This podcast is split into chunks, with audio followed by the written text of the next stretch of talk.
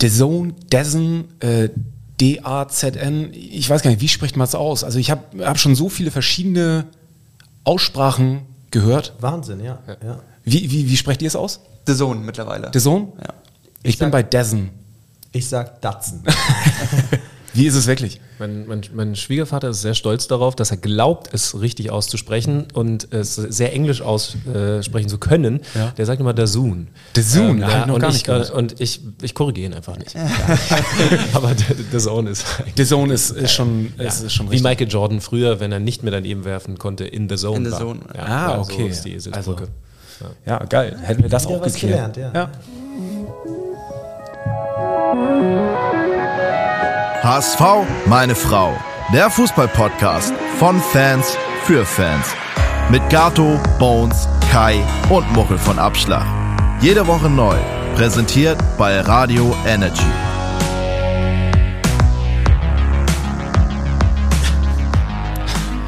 Da gibt's schon was zu lachen. Herzlich willkommen zur 233. Folge zu HSV, meine Frau! Und hier sitzen zwei fast unbekannte Gesichter. Ein bekanntes Gesicht, Kai, schön, dass du da bist. Das eine fast unbekannte Gesicht, HSV-Detox ist vorbei. Generell Sport-Detox, ne? Ist also vorbei. Jetzt so eine Golf Woche war noch angesagt den ganzen Sommer, aber jetzt langsam wieder Saisonvorbereitung. Also Bones ist heute auch wieder mit dabei, hat uns lange den Rücken gekehrt hier in der Sommerpause. Und wir haben den lang angekündigten Gast hier, und zwar Alex Schlüter von DAZN. Freut mich. Schönen guten Tag. Eine absolute Podcast-Ikone. Was für eine Ehre. Ja, ich habe schon Podcast gemacht, da war das noch total unerfolgreich. Wie lange machst du es schon? Wirklich schon ein bisschen länger, weil wir vor Kicker Meets DAZN, was ja jetzt so der Podcast ist, den ich für DAZN und Kicker in der Kooperation mache, auch schon zwei andere Formate hatten. Das war, jetzt will ich nicht lügen, 90+2. Wir mussten natürlich auch sehr kreativ werden. Wenn du ständig den Namen wechselst, dann musst du dir immer wieder was Neues überlegen mit Fußballbezug. Und danach Zweierkette. Das Ganze immer mit dem Kollegen, mit dem ich das heute noch mache, mit Benny Zander. Ich glaube 2015 haben wir angefangen mit dem ersten damals, weil wir irgendwie Fan von, ich glaube damals ist es noch sanft und sorgfältig gewesen sind. Stimmt. Und gesagt haben, boah, hier Podcast, ach guck mal, es gibt in den USA auch Sport-Podcasts, müssen wir auch machen. Ja. Wird bestimmt ein mega Ding, ja. Ist das heißt geworden? Jetzt nicht, ja, ne? Podcast ist schon ein Ding. Ne? Also selbst meine Mutti hört mittlerweile Lanz und Precht und dann glaube ich, kann man sagen, ist es ein Ding. Ist auf jeden Fall, ich finde es auch eine mega geile Entwicklung. Ich war auch lange Zeit überhaupt nicht so ein Podcast-Fan und seitdem ich hier mitmache, bin ich auch total auf diesen Podcast-Zug mit aufgesprungen. Und das ist ja relativ spät, so lange bin ich jetzt auch noch nicht dabei. Ich habe vorher immer so ein paar Podcasts gehört, aber Jetzt muss ich, das ist natürlich doof, weil ich Journalist bin und natürlich auch Fragen habe, aber dir muss ich jetzt eine Frage stellen, die kam mir letztens unter der Dusche. Mhm. Glaubst du oder glaubt ihr, dass Podcasts, weil ich bin genau so ein Fall, ich höre ständig Podcasts, ich kann nichts mehr machen, keine Joggingrunde, Autofahrt, wo auch immer, ohne dass ich mir vorher einen Podcast runterlade. These, Podcast kills the music. Wisst ihr, was ich meine? Wow. Ich selber muss zugeben, ich höre weniger Musik, weil Podcast goes first. Und habe letztens wieder gedacht, ja shit, du musst ja einfach mal wieder ein gutes Album runterladen und hörst halt dann das. Aber es ist weniger geworden durch Podcast. Es ist tatsächlich ein gewisser Verdrängungsprozess und das kann dir nicht gefallen. Wenn du jetzt das gerade so sagst, erschrecke ich mich gerade ein bisschen selber, weil ich habe da so noch nicht drüber nachgedacht. Aber wenn du das jetzt gerade so fragst, tatsächlich höre ich mittlerweile mehr Podcasts als Musik. Was vielleicht auch daran liegt, dass immer weniger geile Alben kommen. Also dieses, ich weiß es natürlich auch selber, wir haben uns auch als Band gerade gesagt, für uns ist das Medium-Album ist gestorben. Es wird es nicht mehr geben. So, alle bringen mittlerweile einen Song immer raus und der wird dann promotet, aber das Thema Album gibt es nicht mehr. Früher hast du einmal im Jahr ein neues Album rausgebracht, da hat sich jeder drauf gefreut, das hast du durchgehört, da hattest du so 2, 3 Songs, die meistens in der Regel geil waren. Und jetzt ist es so, jeder Rapper, jeder Hip-Hopper, die bringen einen Song raus, der wird mega gepusht, da gibt es ein Video zu und dann ist irgendwie 2 Monate Pause und dann kommt der nächste Song. Ich glaube, das könnte auch im Wandel so der allgemeinen Gesellschaft sein, auch der Arbeitswelt, wenn heutzutage jeder im Job immer erreichbar sein muss, dass er sich die Auszeiten beim Joggen oder wo auch immer nimmt, um sich über andere Themen außerhalb der Arbeit ein bisschen auf den Stand zu bringen, dass er sich diese 3/4 Stunde halt rausnimmt, um zu gucken, okay, was ist heute oder gestern passiert. Was geht mit dem HSV? Ja, aber ich finde, das klang jetzt so negativ. Kills, Music oder immer erreichbar sein und dann schnell die Infos reinziehen. Ich finde, so ein Podcast ist eine mega geile Gegenbewegung gegenüber den oberflächlichen Berichterstattungen, vielleicht über Social Media, wo du immer nur Überschriften, Kurzzusammenhänge siehst. Und für mich ist ein Podcast so ein sauberes, informatives Medium, wo du eben nicht oberflächlich nach 5 Minuten sagst, jetzt habe ich mal kurz wieder die Headline über den HSV gelesen, sondern da wurden Themen über den HSV intensiv ausdiskutiert und gerade in unserer heutigen Gesellschaft, glaube ich, nicht ganz unwichtig. Ja, also ich bin ja auch riesen Podcast-Fan. Ich habe zumindest bei mir selber festgestellt, dass ich wirklich deswegen weniger, also Radiomusik mal so, wenn ich das jetzt irgendwie im Auto bei mir gerade nicht switche, passt. Ich bin sowieso gerade noch auf dem Weg, habe mir meinen Favoritensender in Hamburg rauszusuchen. Insofern muss ich ab und zu auch Radio hören. Ja. Gibt es übrigens... Also Radio München, Energy können wir nur empfehlen. Das habe ich gerade schon gehört. In München gibt es einen sehr, sehr guten, so eher so Independent-Sender, den habe ich hier noch nicht, gefunden. Aber ich kann es halt nur für mich bewerten und muss sagen, dass ich leider weniger Musik höre. Vielleicht liegt es nicht zu sehr an den Podcasts, weil eben diese Alben auch so nicht mehr da sind, was ja auch schade wäre. Aber wenn es an den Podcasts liegt, dann muss ich natürlich hier die Frage stellen, an den Musiker, sollten wir jetzt hier aufhören? Definitiv nicht. Aber sag mal, wegen großen Dingen, bei uns sind jetzt mittlerweile auch einige zu, so um die 30.000 pro Folge. Könnt ihr das noch toppen? Oder wie sind da? Kannst du da was zu den Zahlen sagen? Ich glaube, ich darf die genauen Zahlen nicht nennen, aber das, was wir da machen, das funktioniert. Ja. Das funktioniert, also. Ja. Also wir haben natürlich mehr als 50.000 pro Folge, so ungefähr. Ja, ich glaube, das kann man schon sagen. Wir sind natürlich auch ein bisschen breiter aufgestellt. Ne? Mhm. Also so groß der HSV ist, wenn man mit der Prämisse rausgeht, wir reden über jeden Bundesligisten pro Folge. Auch eine Erklärung, weshalb dann die Folgen bei uns immer länger werden, als sie eigentlich geplant sind. Und wenn man natürlich mit DAZN und Kicker dann zwei so Powerhouses dahinter hat, dann hat das natürlich eine Reichweite, die ihr wahrscheinlich erst in den nächsten 6 Monaten angreifen werdet. Aber dann erwarte ich euch als große Konkurrenten in der Spotify-Playlist, in den Rankings. Du kannst wahrscheinlich besser als jeder andere einschätzen, was der HSV so im Vergleich zu anderen Vereinen für eine Nummer ist, von der Stadt, vom Auftreten. Wie nimmst du den HSV wahr? Immer noch so chaotisch, als große Nummer? Oder wenn er ihn denn wahrnimmt. Ja, jetzt muss man halt wissen, ich bin seit einem Jahr Hamburger, hat lange gebraucht, obwohl mir immer klar war, dass das hier eigentlich meine Stadt ist, und seit einem Jahr, muss ich auch sagen, bereue ich es auf gar keinen Fall, war ja vorher in München, weil DAZN, das ist tatsächlich auch der Hauptgrund, eben in München sitzt, und habe deswegen auch zum Hamburger Fußball erstmal allgemein nochmal natürlich ein engeres Verhältnis aufgebaut, zum HSV tatsächlich nochmal mehr. Ich kann sagen, dass Sender, ich spreche jetzt mal für meinen, sich definitiv freuen würden, wenn der HSV aufsteigt, weil der HSV halt einfach eine Größe hat. Also ich kann jetzt mal sagen, Bielefeld zum Beispiel ist eine Mannschaft, die ich jetzt ein paar Mal begleitet habe in der vergangenen Saison, wird dann immer aufgeteilt, wer welches Spiel moderiert, und ich habe dann ein paar Bielefelder Spiele gemacht, auch auf der Alm da, und das ist ein total sympathischer Laden. So, aber natürlich hat der HSV eine ganz andere Größe. Also dieses Stadion, das ich übrigens, muss ich echt sagen, unterschätzt habe. Ich war, ich weiß gar nicht, letztes Jahr irgendwann dann nach ewigen Zeiten zum ersten Mal da. Ich finde es total geil. Das kann ich jetzt so ein bisschen mit Blick von außen sagen, weil ihr seid, also bei euch ist es so das Wohnzimmer, ja, aber ich muss sagen, das Stadion ist total toll. Ja. Ist weit vorne in Deutschland. Da gibt es natürlich noch schönerweise ein paar andere in der Bundesliga, aber es ist schon echt weit vorne. Können wir auch komplett unterschreiben. Also jeder, der nach Dortmund fährt, wird sagen, alles klar, dass es auch nochmal eine andere Nummer ist. So. Ja, wobei ich habe letztens mit einem, den Namen kann ich jetzt nicht nennen, aber ich habe letztens mit einem Bundesligaspieler gesprochen und habe ihn gefragt, was würdest du sagen, Top 3? Stadien in Deutschland. Der hatte Dortmund nicht mehr unter den Top 3. Wow. Spielt auch nicht da, muss man sagen. Aber der hatte... Schalke, oder? Er hatte Schalke, aber tatsächlich... Also nein, auch nicht. Er war vergangene Saison, da war Schalke noch nicht Bundesliga. Er hatte Schalke aber mit unter den Top 3. Er hatte Köln ganz weit vorne und er hatte Frankfurt. Ja. Also das waren so seine Top 3. Und ich habe auch gefragt, so, oh, nicht Dortmund? Nö, finde ich überschätzt. Okay. Mhm, ja. Also ich finde es als Gästefan... Stimmung entscheiden könnte man wahrscheinlich eine eigene Folge machen. Ja, glaube ich auch. Also so als Gästefan muss ich immer sagen, wenn du da stehst und dann diese Wand vor dir hast, das ist schon impulsiv. Also, ja. Also ich finde es auch, es hat eine Größe und ich mag auch die Architektur. Ja. Das ist schon geil. Ja. Das ist schon cool. Also da merkt man sofort, du hast natürlich das Glück im Leben, das ist ja auch das Coole am Podcast, dass du dich einfach mit super vielen interessanten und auch wichtigen und zentralen Personen im Fußballbusiness unterhalten und austauschen kannst.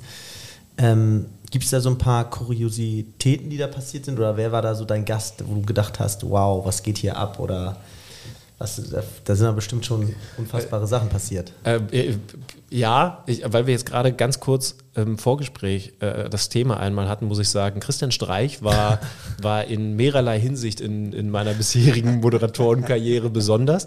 Wir haben habe ich euch gerade schon gesagt, einen Podcast mit ihm in Freiburg aufgenommen. Uns war natürlich klar, mega geil, weil das macht er nur ganz, ganz selten. Und jetzt kommen wir hier mit unserem Kicker Meets DAZN Podcast hin und er nimmt sich die Zeit. Problem: Es war vor 2 Jahren, zu einer relativ ähnlichen Zeit wie jetzt, erste Pokalrunde. Und die haben, jetzt will ich nicht lügen, damals gegen, ich glaube, Waldhof Mannheim, auf jeden Fall unterklassig. Mannheim aber ganz knapp gewonnen. Und das wirklich ganz bitter. Und dann kam auch noch dazu, dass sich, wer verletzt hat? Es gab noch eine schwere Verletzung. Flecken, genau. Marc Flecken im Tor. Also irgendwie Schulter-Gelenksprünge, was hatte der? Das war in dem Spiel passiert.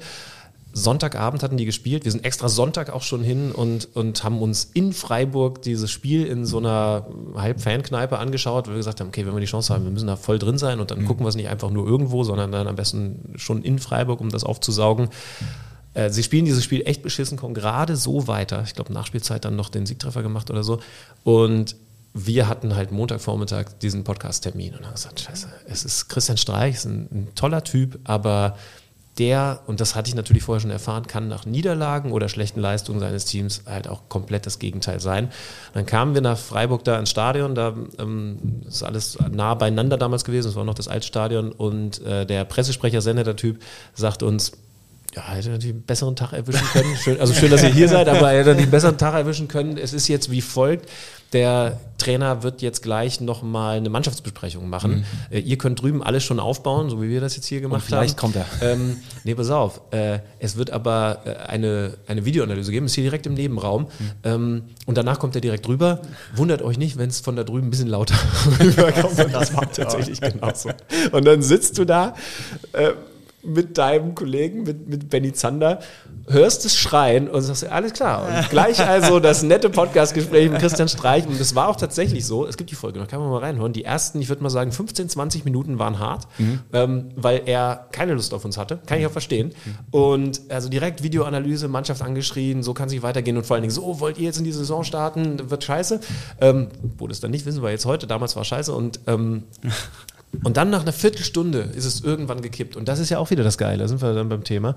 Ein Podcast, du hast halt dann die Zeit und du kannst auch mal eine Kurve drehen. Und das war tatsächlich dann auch ein Schlüssel. Ich weiß noch ganz genau, Benny war, kann ich mich nicht für rühmen, Benny hat ihm die Frage gestellt bei Ansprachen, weil wir haben ja gerade gehört, Sie haben ja auch gerade zur Mannschaft gesprochen, Herr Streich. Wie sind Sie da aber auch bei Spielen dann direkt in der Kabine?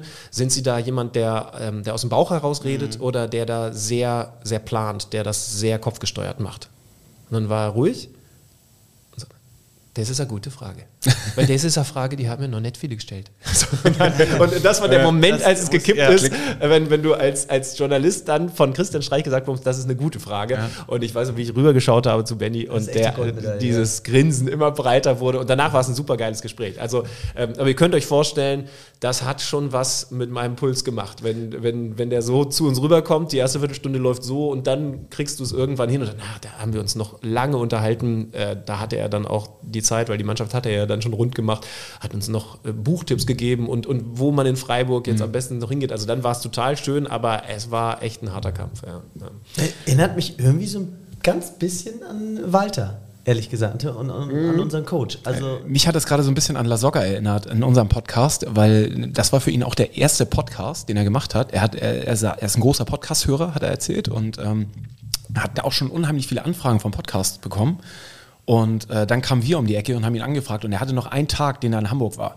Und er hatte viel zu wenig Zeit, um zu überlegen, und er musste irgendwie eine Entscheidung treffen, macht er es oder macht er es nicht, und hat gesagt, okay, ich bin dabei, und kam bei uns an, und er war die ersten 15, 20 Minuten, er war mega aufgeregt.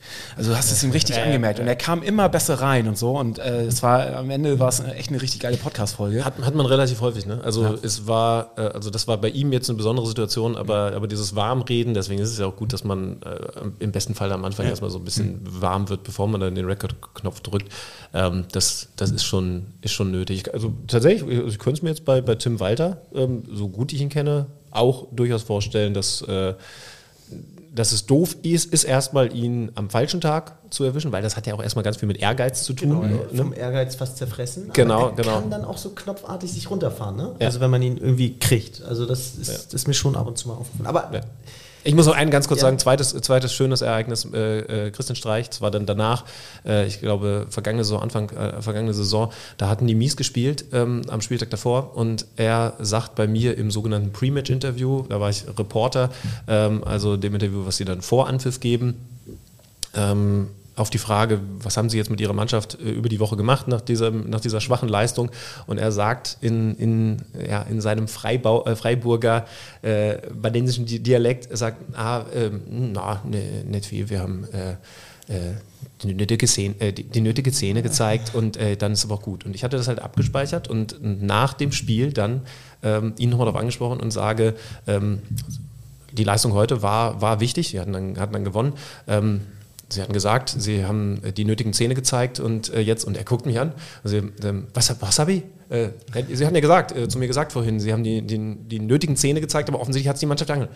Nein, habe ich nicht gesagt. Habe ich nicht gesagt. So, aber ich war doch dabei. Also wir haben doch hier so gegenübergestanden und Sie haben doch genau das gesagt. Nee, habe ich nicht gesagt.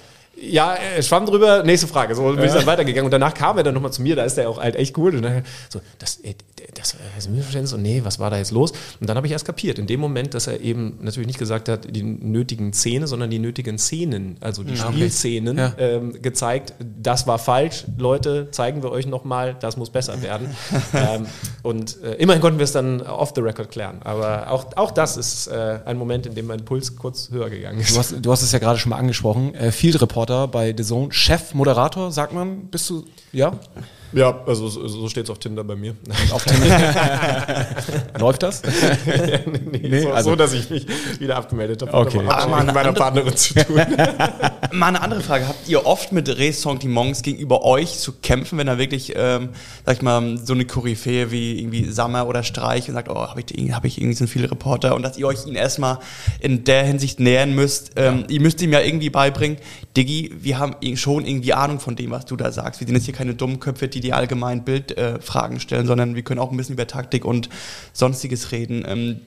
Lassen sich viele darauf ein, oder gibt es auch welche, die komplett abblocken und sich auch dessen verweigern, wo du einfach nur merkst, okay, ich muss dieses Ding jetzt hier irgendwie 5 Minuten abmoderieren für die Zuschauer? Unterschiedlich, also wirklich unterschiedlich. Ich glaube, es gibt ein paar, die gecheckt haben, dass, das ist der große Luxus an meinem Job bei DAZN, dass wir tatsächlich zumindest bemüht sind, ein bisschen andere Fragen zu stellen, dass wir mehr übers Inhaltliche kommen als andere Sender, und will ich jetzt gar nicht zwingend werten. Also ich kann für mich sagen, ich finde es super, dass wir das so machen, aber es gibt andere Sender, die gehen dann mehr auf boulevardeske Sachen, auf, vielleicht auch mehr auf Schlagzeilen, und ich hoffe dann tatsächlich auch, dass ich die Trainer, die Spieler noch einen Tick mehr in, ich sag jetzt mal, ihre Komfortzone abhole, was natürlich nicht bedeuten soll, dass ich ihnen einfach nur ihr Leben sehr, sehr leicht machen will, weil ich kann ja auch unangenehme taktische Fragen stellen oder kritische taktische Fragen, aber ich rede halt mit ihnen darüber, wofür sie halt ihr Geld normalerweise bekommen, über das Fußballerische, plus dann eben diese Bereiche, die natürlich auch zum Trainerdasein dazugehören, das Psychologische, Menschliche etc.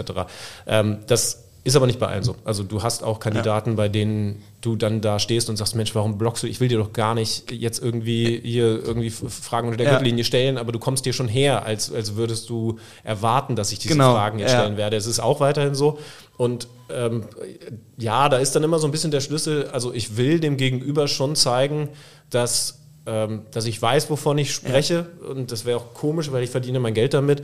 Natürlich darf man deswegen sich auch nicht überhöhen. Also es ist trotzdem natürlich total logisch, und alles andere wäre auch eine Fehleinschätzung, dass ein Julian Nagelsmann mehr Ahnung von Fußball hat als ich. Ja. Klar. Aber er darf schon verstehen, dass er mit mir auf einem gewissen Level reden kann. So, das wird nie endgültig Augenhöhe sein, weil dann würde ich auch gerne so viel Geld vom FC Bayern haben wollen wie er, aber es ist halt zumindest ein gewisses Niveau. Ja. Und da mit dem Anspruch, den man an sich selber haben sollte, aber natürlich auch trotzdem einer gewissen Demut ranzugehen, ist zumindest so im Groben der Schlüssel. Ja. Ist denn dein Gefühl auch, dass Spieler oder Manager oder Trainer, die sozusagen am Mikrofon so ein bisschen blass sind, gerade bei Trainern, dass die dann auch vor der Mannschaft vielleicht ein paar Punkte haben, die ihnen fehlen, weil zum Beispiel, wenn ich jetzt mal an so einen Jürgen Klopp denke, da wundert es mich nicht, dass er die Mannschaft immer so zu Höchstform pusht, und ich glaube, der ein oder andere Trainer unterschätzt vollkommen, dass wenn man sich vor der Kamera mit Leuten gut auseinandersetzen kann, andere mitreißen kann, die Zuhörer gewinnen kann, dass es ein unfassbar wichtiges Gimmick auch gegenüber der Mannschaft sein kann. Ja. Auch total spannendes Thema, habe ich mich auch so off the record natürlich schon oft mit Kollegen drüber unterhalten, weil ich einmal total finde, was du sagst, Kai, dass es ja eine grundsätzliche Qualität ist, vielleicht nicht die alle entscheidende, aber auf jeden Fall eine Qualität ist, vor Menschen zu sprechen, mit Menschen zu sprechen. Also Kommunikation gehört halt zum Trainerjob definitiv dazu. Auch eine gewisse Rhetorik. Und da kann ich rhetorisches Talent muss ja nicht heißen, dass ich jetzt nur Fachbegriffe benutze, sondern es heißt ja auch gerade in dem Kontext, dass ich mich anpassen kann, dass ich auch mal eine einfachere Wortwahl habe, um Dinge auf den Punkt zu bringen, oder vielleicht auch mal, das zum Beispiel Julian Nagelsmann, unter anderem da ist er halt einfach absolute Weltklasse. Auch Julian Nagelsmann kann nicht den falschen Bayern-Spieler nennen, aber auch dem jüngeren, vielleicht etwas cooleren Linksverteidiger, so wirklich willkürlich jetzt, kann er halt auch mal in seiner Sprache kommen und eine Kommunikation. Und das ist halt saumäßig wichtig. Und ja, da glaube ich schon, dass es eine Qualität. Andersrum gibt es natürlich auch Trainer, bei denen ich dann so denke, wenn du jetzt hier gerade so blass bist, wie willst du Feuer entfachen, wenn du da gleich in der Kabine bist? Wollte ich dich einmal fragen, was denkst du da so über Magath umgekehrt, weil das Gegenbeispiel ist? Ja,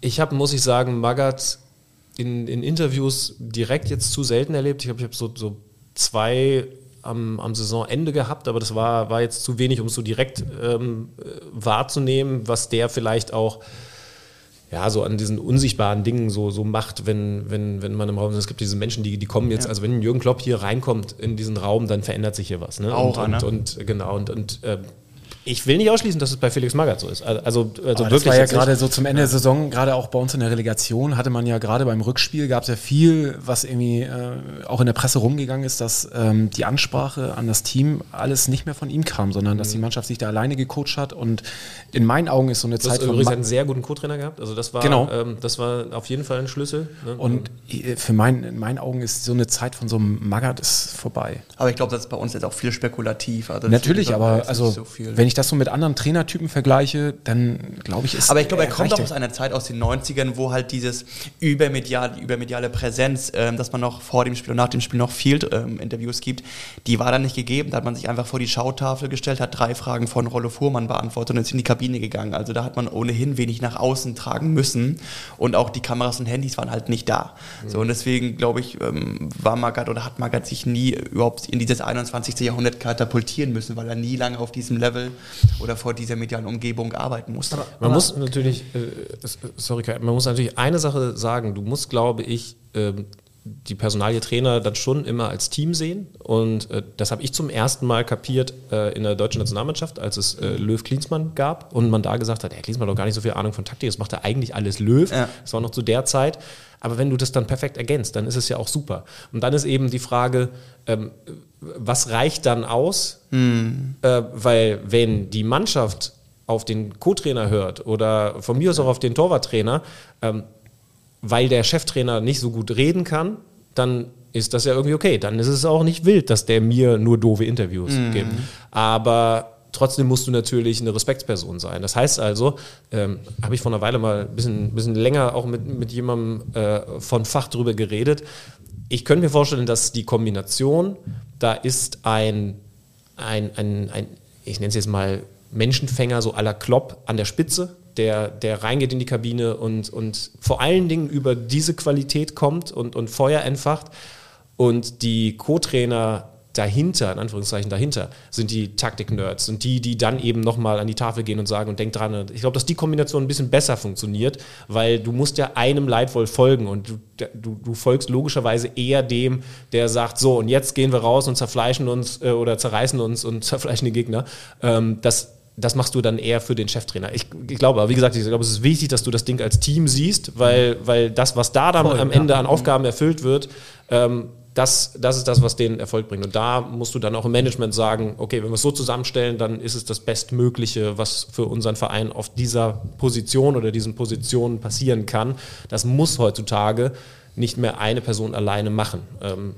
Ich glaube, es liegt aber auch daran, wie der Trainer oder das Trainerteam die Menschen, die Spieler als Menschen respektieren. Ich hatte mal eine Anekdote von Klopp gelesen, dass er halt Mané oder einem anderen halt ermöglicht, vor dem Spiel halt immer noch seinen Gebetsteppich auszurollen, dass der restliche Kader schon mal 6 Minuten vorher aufs Feld geht und er Mané nochmal 6 Minuten für sich hat, um nochmal zu seiner Religion nochmal zu beten, dass du einfach dieses Zeichen, dass du halt, du kannst dich hier, wie du bist, ausleben. Du musst dich jetzt nicht irgendwie in diesen Kader irgendwie als Puzzle irgendwie einfügen. Du kannst sein, wer du bist und wir respektieren das, was du bist. Mhm. Ne? Und ich glaube, da ist auch Klopp sehr, sehr große Stärke. Und das ist aber eine Ansage, die macht der Cheftrainer. Ne? Da sagt nicht der Co-Trainer, wir respektieren, sondern das muss von ganz oben kommen im Trainerbereich. Aber apropos ausleben lassen, hast du denn wirklich das Gefühl, dass die Spieler noch sagen dürfen, was sie fühlen? Weil ich finde, durch das ganze Coaching, Pressecoaching, müsste es doch eigentlich für dich total unbefriedigend sein, immer wieder mit Spielern zu reden, die eigentlich vorher gesagt bekommen haben, was sie nicht sagen sollen.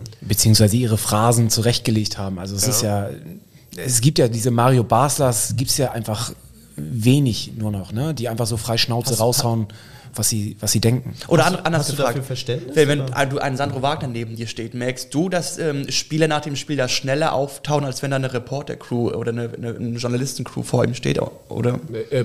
Ja, Sandro ist dann natürlich auch ein Kandidat, auch als Spieler schon einer, der eben, wenn man so will, noch alte Generation war, zum Glück, weshalb es jetzt dann auch mit ihm viel Spaß macht. Ja, ist definitiv so. Also haben wir jetzt in der Champions League vor allen Dingen erlebt, so ein David Alaba kommt halt einfach, während wir da moderieren, nochmal zu Sandro angerannt und ich halte im Endeffekt nur mein Mikro mit rein. Macht meinen Job dann auch leicht. Das macht was anders. Habe ich Verständnis dafür, nur bis zu einer gewissen Grenze, ehrlich gesagt. Weil, also ich finde es auf jeden Fall total schade, dass es sich so entwickelt hat. Ich glaube, es ist sehr viel von Beratern gesteuert, die ihren Job da nicht immer optimal machen, weil sie, das ist zumindest mal meine Meinung, sehr, sehr viel Fokus drauf haben, dass da keine Ecken und Kanten sind und nicht sehen, dass Ecken und Kanten auch sehr, sehr, sehr, sehr gut sein können und sogar Marktwert, und das ist im Endeffekt auch für Berater ja durchaus nicht unwichtig, nach oben schrauben kann. Und das merke ich immer wieder. Also ich merke es bei Leuten, die zu uns kommen, und ich habe schon das Gefühl, kommst du dir nicht mal doof vor, wenn du regelmäßig mit Phrasen antwortest. Also wir würden ja wahrscheinlich alle vier denken, oh fuck, warum mache ich das jetzt? Sage ich hier schon wieder, dass wir von Spiel zu Spiel denken müssen. So, ich glaube, ich würde selber eine Gänsehaut bekommen. Das kriegen, nicht über den Kamm geschoren, das kriegen einige Spieler hin, und dann muss man auch sagen, wenn ich zum Beispiel manchmal mitkriege, was bei Aufzeichnungen, auch bei Podcast-Aufzeichnungen, dann noch so hinter den Kulissen kommt von Beratern, da haben wir jetzt auch, weil wir so ein bisschen unseren eigenen Weg gefunden haben, mit wem wir arbeiten und mit wem dann eben gerne weniger. Es hat sich verbessert, aber wenn ich dann eben schaue, was da für Sachen noch rausgenommen werden aus Interviews, bei denen ich denke, lass es doch drinstehen. Ja, Spieler schützen, ganz, ganz klar. Aber also ich habe, kann jetzt nicht den Spieler nennen und nicht den Berater, aber ich habe zum Beispiel mal eine Passage vor einiger Zeit aus dem Podcast streichen müssen, als wir jemanden einfach nur gefragt haben, das war auch zu Saisonbeginn, Wir machen ja immer das Kicker-Manager-Spiel, haben wir auch so eine kleine Community bei uns jetzt über den Podcast gegründet und haben gesagt, ja, wir müssen das gleich noch machen, wenn das Interview vorbei ist, machen wir immer dann live im Podcast, wen wir da holen. Du bist ja nun auf dieser Position. Kannst du nochmal so einen Tipp geben, also man Torhüter, wen man als Torhüter diese Saison nehmen sollte? So, war für uns jetzt erstmal eine ganz legitime Frage und für ihn in der Antwort, glaube ich, auch erstmal unproblematisch, und dann hat er nur gesagt, ja, den finde ich gut, ja, und na, Kevin Trapp, jetzt wo der und der da weggegangen ist, könnte ja auf ihn ein bisschen mehr zukommen in der kommenden Saison, da kann er sich auszeichnen. Also das könnte auch noch ein ganz guter Einkauf sein. Das war seine Aussage.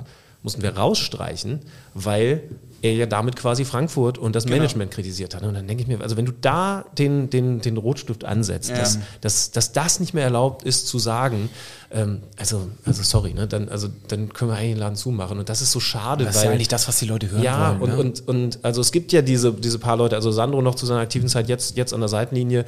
Chris Kramer ist natürlich auch jemand. Und der sagt auch, Thomas Müller sagt es auch, ja, wahrscheinlich falle ich damit ein, zwei Mal mehr auf die Fresse als andere. Aber man muss eben auch diese andere Seite sehen. Und jedes Medium freut sich wie Bolle, wenn sie mit Chris Kramer und Thomas Müller zusammenarbeiten kann. Jeder Werbepartner weiß, was die bringen, weil mit denen ist jeder Dreh besser, mit denen ist, verbindet der Zuschauer oder eben dann potenzielle Käufer von Produkt XY, verbindet damit nochmal was ganz anderes, nämlich Charakter, als mit geschliffenen, genau.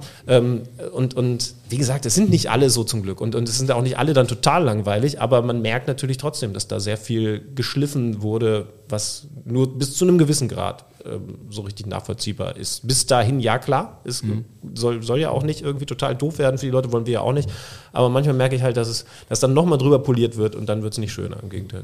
Was jetzt ja viele Hörer von uns wahrscheinlich nicht wissen, dass du ja nicht nur irgendwie die Fußballbegeisterung hast, sondern dich auch noch in ganz vielen anderen Sportarten ausprobiert hast und auch ich würde mal sagen, dich auch zu Hause fühlst. Und wenn wir jetzt gerade über dieses Geschliffene sprechen und auch gerade darüber, wie die Spieler sich geben, gibt es andere Sportarten, wo du sagst, da ist das noch nicht so oder da war es nie so? Gerade wenn wir mal so nach Amerika rüberschauen. Ich muss sagen, dass daran habe ich natürlich auch gedacht, dass das ist sehr, sehr interessant im Vergleich, weil man sagt ja eigentlich immer, dass diese Profiligen in den USA noch mal professioneller sind. Und das sind sie in ganz vielen Dingen ja auch. Aber die Spieler, also ich kenne es noch mehr von der NBA als von der NFL, habe es aber auch bei der NFL erlebt, war da schönerweise auch drüben, habe ein paar Interviews gemacht, Basketball deutlich mehr, die haben mehr Freiheiten. Da wird nicht, also da wird auch sehr viel über Vertrauensverhältnis gearbeitet, da stellt man sich dem Pressesprecher, wenn man zum Beispiel bei den Dallas Mavericks ist, und das ist man dann meistens nicht nur für ein Spiel, sondern es ist eben klar, wir sind jetzt 2 Wochen hier und nehmen dann so eine Heimspielserie mit, damals natürlich noch vor allen Dingen zu Nowitzki-Zeiten, dann stellst du dich dem vor oder du warst schon mal da und kennst den, aber sagst halt, jo, wir sind ja wieder hier und vielleicht, aber das ist auch viel seltener passiert, sagt er, aber sprich Nowitzki nicht darauf an, so, das ist doch jetzt doof. Aber wirklich, auch das deutlich seltener, vor allen Dingen vertraut er und dann klar, ist es da ja sogar nochmal krasser, weil du da in der Kabine wartest und sagst, Dirk, willst du noch kurz duschen? Und dann hat er das Handtuch rum und gibt dann eben das Interview, das ist krasser, da ist man natürlich ganz anderes gewohnt in Deutschland, das muss jetzt auch nicht so sein in Deutschland. Aber es ist so ein Vertrauen, also der Pressechef, der spricht die Sprache nicht, der weiß, wenn Nowitzki das jetzt total scheiße fand, wird er sich melden und dann gibt's wahrscheinlich auch auf den Deckel für uns, aber bis dahin gibt's erstmal ein Vertrauensverhältnis und es wird schon grob passen und das heißt also Vertrauensverhältnis zu uns als Medienleuten, aber eben auch zu den eigenen Akteuren, und das finde ich ist ein Punkt, den ich immer wieder sehe bei so übergecoachten, übersteuerten, übergemanagten Spielern, dass ich so denke, wie fühlt sich denn ein Spieler und was macht das mit dem, wenn der ein Interview gibt und die Hälfte wird danach vom Berater rausgestrichen? Da würden wir uns doch auch fragen, kann ich denn eigentlich keinen Satz gerade aussagen? Dann, und logischerweise geht er nicht ins nächste Interview und sagt, ja, heute laber ich wieder schön drauf los, sollen sie halt wieder die Hälfte streichen? Nein, der überlegt natürlich, oh Gott, das letzte Mal wurde ja die Hälfte gestrichen, dann muss ich diesmal nochmal überlegen, darf ich das sagen? So, und dann entwickelt ich hätte da so gar keinen Bock drauf als Spieler, mich so bevormunden zu lassen, also mir sowas vorschreiben zu lassen. So, also, kann man auch nicht erwarten, du wirst die ganze Zeit bevormundet und dann verlangt man aber auf dem Spielfeld, dass du Verantwortung übernimmst und irgendwie eine klare Meinung hast und eine klare Aktion machst, aber sobald es mal ums Reden geht, wird wieder alles weggeschnitten. ist für mich eins der zentralen Themen beim HSV in den letzten Jahren gewesen, der Umgang mit der Presse. Es wird ja so viel darüber gesprochen, wenn wir nicht dieses schwere mediale Umfeld hätten, dann wäre unsere sportliche Leistung viel besser und wir wären schon lange aufgestiegen. Glaubst du, da ist was dran? Glaubst du wirklich an den direkten Einfluss der Medien auf die Leistung? Wir haben davon übrigens auch, zu dieser Frage haben wir auch eine Antwort von Kai Schiller vom Abendblatt, der dazu auch eine klare Meinung hatte, aber ich bin mal gespannt, was du sagst. Also. Bin ich natürlich dann auch schon sehr gespannt drauf. Also da bin ich jetzt nicht nah genug am HSV dran, das kann ich euch wahrscheinlich dann in den nächsten 2 Jahren und darüber hinaus, weil ich vorhabe, hier noch eine ganze Weile zu leben, beantworten. Und wir auch demnächst wieder Champions League spielen. Richtig, ne? dann kann ich euch dann Sachen erzählen. Ich kann mir nicht vorstellen, dass es, so würde ich es mal trennen, dass es die Reporter sind, die da irgendwie die falschen Fragen gestellt haben, dass man hier möglicherweise eine Stimmung erzeugt hat, die schärfer war, weil natürlich, das muss schon klar sein, die Spieler lesen das alles. Ne? Also auch wenn Spieler sagen, ich gucke mir das nicht an, Trainer, Spieler schauen es sich an. Und das kann vielleicht dann schon was mit dir in der Grundstimmung machen. Das würde ich jetzt nicht ausschließen. Aber ich will nicht sagen, dass es hier so gewesen ist. Also dazu bin ich nicht nah genug dran, dass die Reporter in Hamburg dann extra scharfe Fragen stellen oder überkritisch oder unfair oder so. Das glaube ich nicht. Also da wäre dann, glaube ich, erstens wäre das aufgefallen, zweitens hast du dafür dann auch einen Pressechef, der dann notfalls ein bisschen eingreift und ich finde in dem Moment dann auch richtigerweise. Deckt sich übrigens mit Kai Schiller. Ja?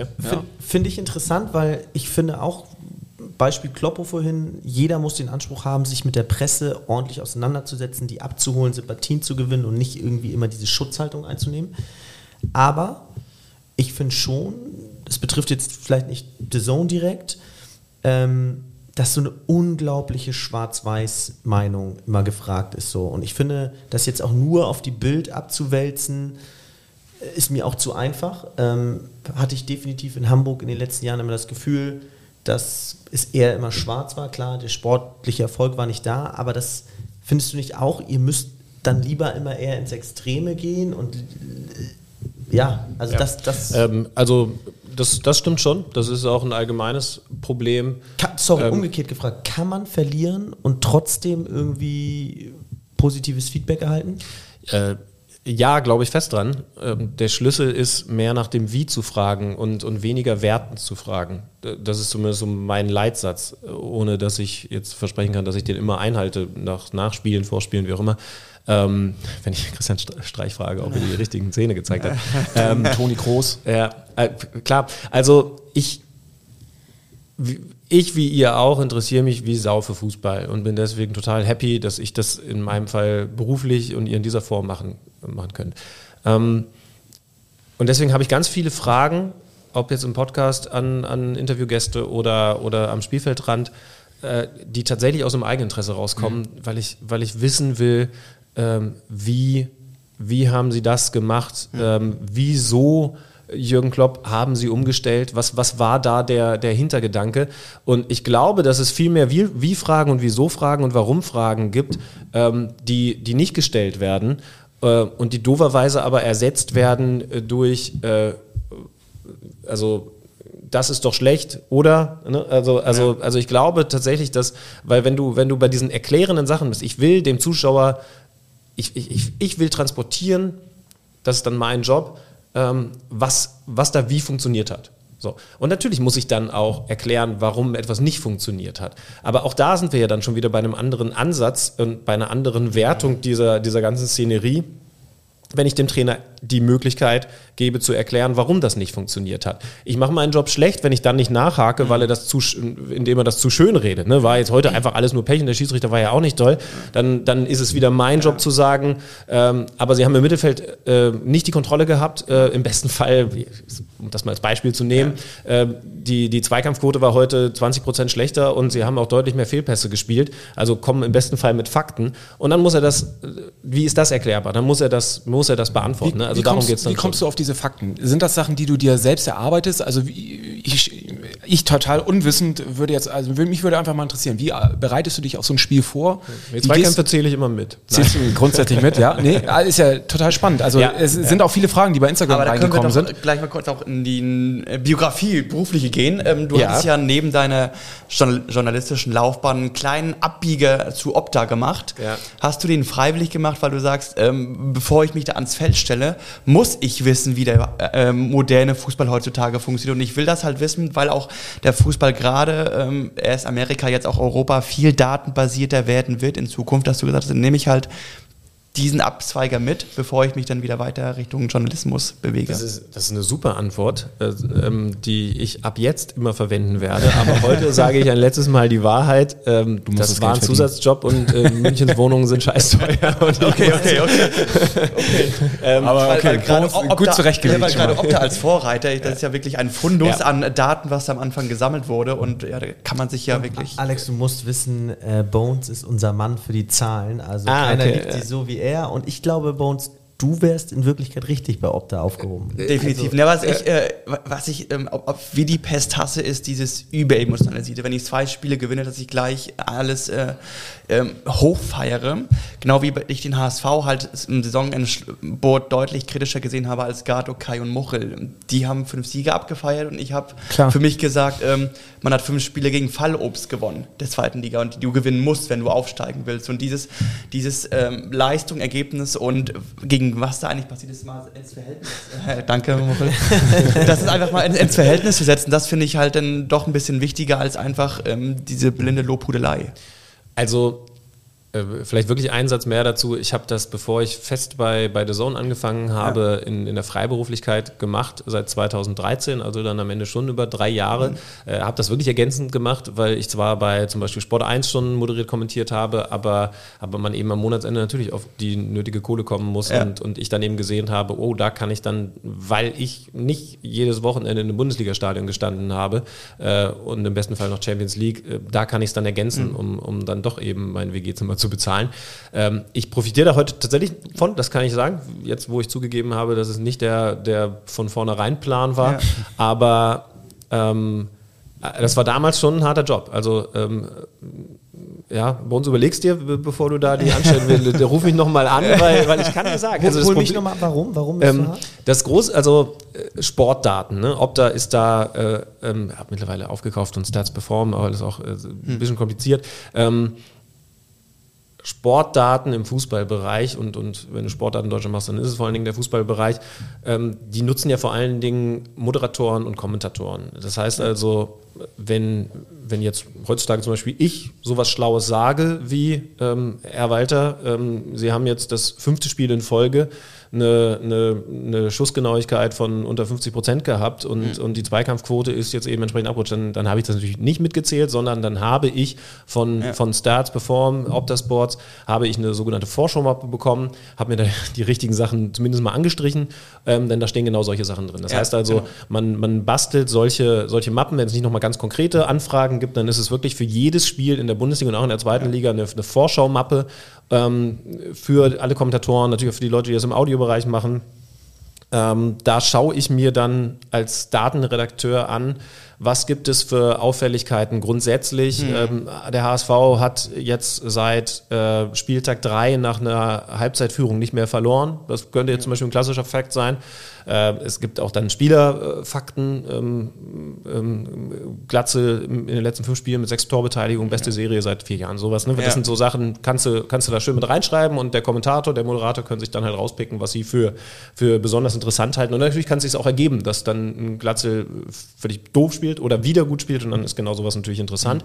Das Problem ist, wenn du das solide machst, was ich immer versucht habe, dann ist okay, Zahlen passen. Wenn du aber einen Zahlendreher in so einer Vorschau-Mappe drin hast und du sitzt da halt echt lange dran, weil das ist echt ein Wälzer. Und Wolf Fuß liest vor, der HSV, sagen wir mal, in den letzten, seit Spieltag 5 nach den Halbzeitführung nicht mehr verloren. Ich habe es aber verdreht, weil ich die Excel-Tabelle falsch gelesen habe und eigentlich ist der Fakt nach Halbzeit Rückstand nicht mehr gewonnen. So was passiert. Und er sagt das live, dann bist du am Montag, wenn du wieder in dem Büro sitzt, bist du halt der Typ, der zum Chef zitiert wird, weil du kannst halt viel falsch machen und weniger richtig machen. Also, das gibt es ja in anderen Branchen auch ganz viel, aber deswegen... Aber dann hilft dir Job jetzt ist, aber dann hilft es dir ja, dass du bei Opta gearbeitet hast, um mit so Daten einfach viel besser umzugehen. Genau. Ich weiß jetzt, also erstens kann ich unsere Daten, Leute, dann kann ich deine Frage gleich beantworten. Wir haben natürlich auch die entsprechenden Leute, also wir haben die bei uns angestellt und bekommen auch solche Mappen. Ist ein bisschen doof für die, weil ich nicht genau weiß, was gibt es eigentlich an Datengrundlage. Mhm. Da kann ich natürlich dann Streber sein, weil ich diesen Job eben selber gemacht habe. Aber ich habe, glaube ich, schon, es war damals auch schon ein Vorteil, ich habe so natürlich ein gewisses Gefühl, so was interessiert den Zuschauer jetzt wirklich? Also interessiert den das jetzt gerade oder ist das eine Information? Vielleicht ist ehrlich gesagt sogar im Audiobereich, im Radio noch ein bisschen häufiger so, weil die müssen halt durchquatschen und die sind ganz froh, habe ich auch selber gemacht, weiß auch, wie es sich anfühlt. 90 wenn Leute, wenn sie dann halt, genau, und wenn du dann halt mal so einen Fakt da hast, ist halt immer schön, da gibt es dann auch mal Fakten, da wenn man genau analysieren würde, würde man sagen, den hat die Welt jetzt gerade nicht gebraucht. Aber so kann man entweder sagen, Kommentator schlecht ausgewählt oder warum stand der eigentlich in der Vorschaumappe drin? Aber tatsächlich kenne ich diese Zahlen, weiß halt überhaupt, was so möglich ist. Okay. Wenn wir zum Beispiel eine Sendung vorbereiten, kann ich eben sagen, lass uns doch mal schauen, wie viel, was die Hauptangriffszonen sind. Haben die mehr über rechts oder links gespielt? Ja. Da musst du, kann man schön rausfiltern, gibt's eine Software für, die Opta nutzt. Das weiß ich natürlich und dann passt es entweder, weil das ist eigentlich das Schönste tatsächlich, deswegen habe ich das in dem Interview auch gesagt, wenn man sich selber die Spiele anschaut und ein Thema findet, HSV, Spielaufbau deutlich verbessert, sagen wir mal. Das habe ich so gesehen und dann habe ich die Daten dazu, da kann ich dann unsere Redaktion nochmal anhauen und sagen so, ey, ist es wirklich so? Jo, mehr Chancen kreiert im Vergleich zum Saisonschnitt, bessere Passquote, da muss man dann wieder aufpassen. Und das ist zum Beispiel auch ein Vorteil, wenn du dich tiefer mit beschäftigst, weil Passquote kannst du natürlich auch 100% haben, wenn Kai und ich in so einer Innenverteidigung den Ball nur querschieben. Also insofern ist das ein Vorteil und kann total interessant sein, man muss halt im richtigen Maß einsetzen. Also ich sehe deinen Job mittlerweile in ganz anderen Augen. So, also, weil ich meine, Moderatoren, muss man ja ganz ehrlich sagen, wir sitzen hier jedes Wochenende und wir nehmen es natürlich nicht immer im Podcast auf, aber es ist immer die Diskussion auch über die Moderation oder auch in den sozialen Medien. Ne? Also ich glaube, wie viel über Moderation hergezogen wird und wir kennen es ja auch, wenn wir irgendwie ein HSV-Spiel machen. Absolut. Ey, das Erste, was gemacht wird, wer ist Moderator und wir schalten auf Stadionatmosphäre. Ja, aber du verwechselst gerade Moderator mit Kommentator, glaube ich. Ja, ich glaube, also Kritik kriegen beide ab. Der leichte Vorteil des Moderators, ich meine, ich habe beide Jobs lange gemacht. Kommentator jetzt tatsächlich weniger, habe ich dann für die NBA viel gemacht, so jetzt auch noch ein bisschen weniger, aber der leichte Vorteil des Moderators ist eben, wenn es wirklich wichtig wird, habe ich Pause. Genau. So, ja. Und der Kommentator, Wolf Fuß hat das mal gesagt und ich finde, die Beschreibung ist schon halt ganz schön. Er hat einen Job, in dem er sich einfach dreist bei jedem Zuschauer aufs Sofa setzt. Und der ist halt da, jetzt mal die Stadion-Atmo als Knopf auf Fernbedienung mal weggedacht, aber das macht er halt erstmal, ob der Zuschauer will oder nicht. Der sitzt halt da und entweder er gefällt ihm und ist ein netter Gesprächspartner oder er nervt wie Sau, aber er wird da erstmal sitzen.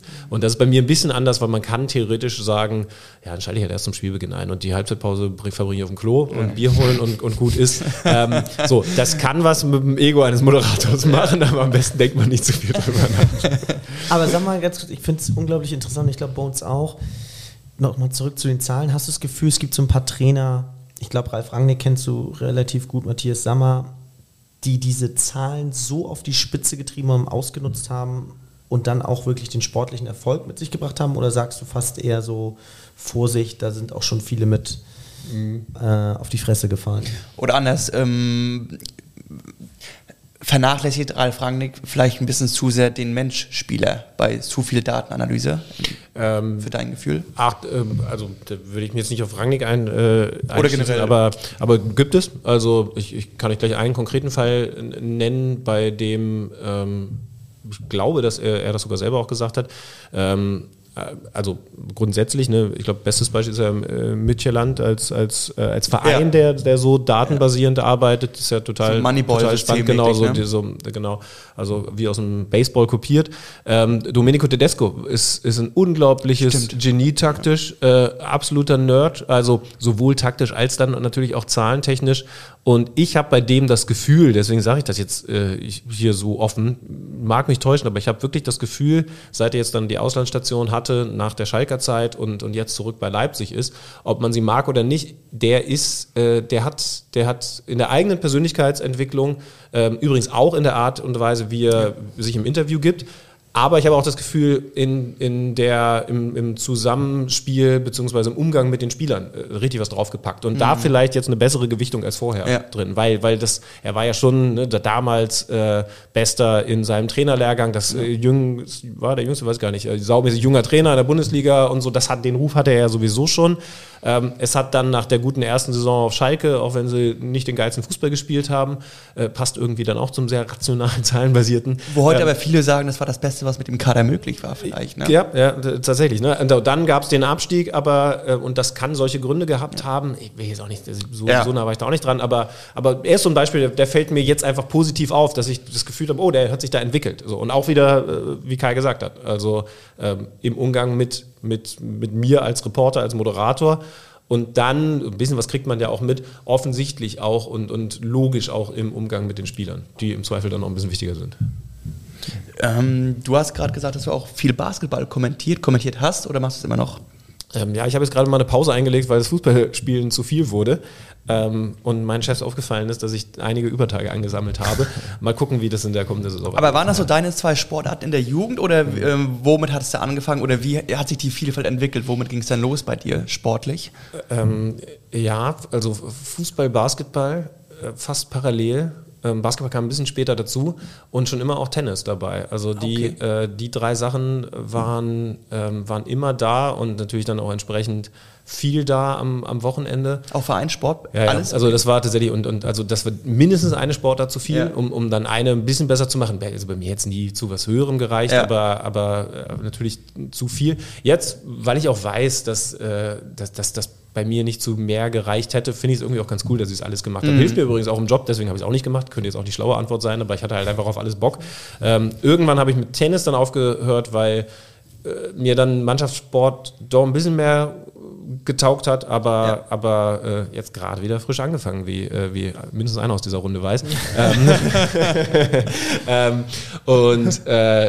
Auch deswegen super cool. Aber also ich glaube, und der treffen sich dann immer ganz, ganz viele, die so sportbegeistert sind. Ich hatte halt auf alles Bock, dann irgendwann gemerkt, das war tatsächlich auch ein Aderlass mit dem Job, so geil der ist, aber ich konnte halt nichts mehr am Wochenende machen. Ja, sau viel. Also du wohnst in Hamburg, aber eigentlich bist du nur unterwegs. Also zum Frequent Traveler reicht es schon. Ja, obwohl ich bemüht bin, dass ich das trotzdem zumindest in Deutschland mit dem Zug mache, aber es ist nicht alles möglich und vor allen Dingen dann Champions League halt musst du fliegen, also normalerweise ein Spiel am Wochenende in der Bundesliga, Freitag oder Sonntag, das sind ja unsere Tage. Dann Samstag Sky gucken, damit ich für den Podcast am Montag vorbereitet bin. Podcast unterschiedlich.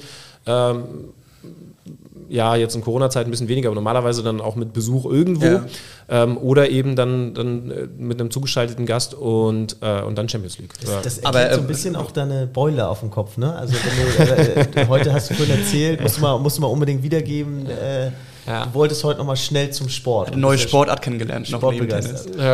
Was ist da passiert? Genau? Das übrigens, man muss jetzt grundsätzlich erstmal wissen, dass ich deswegen auch größere Qualität im Basketball, als im Fußball, weil ich 1,96 Meter groß bin, lang bin. Was an sich im Basketball super geholfen hat, was aber doof ist, wenn man in den Keller geht, um seinen Golfbag zu holen und für einen Moment in Gedanken ist, weil man vielleicht zu viel im Kopf hat, und zu viel Sport, zu viel Freizeit in diesen Tagen, weiß ich auch nicht. Und es hat echt gescheppert. Und es war nicht das erste Mal. Und möglicherweise hat das der eine oder andere Hörer dann jetzt schon festgestellt. Ich habe es nicht mitgezählt, genauso wie ich keine Zweikämpfe während Spielen zählen kann. Aber es hat mich schon gut Gehirnzellen gekostet. Ja.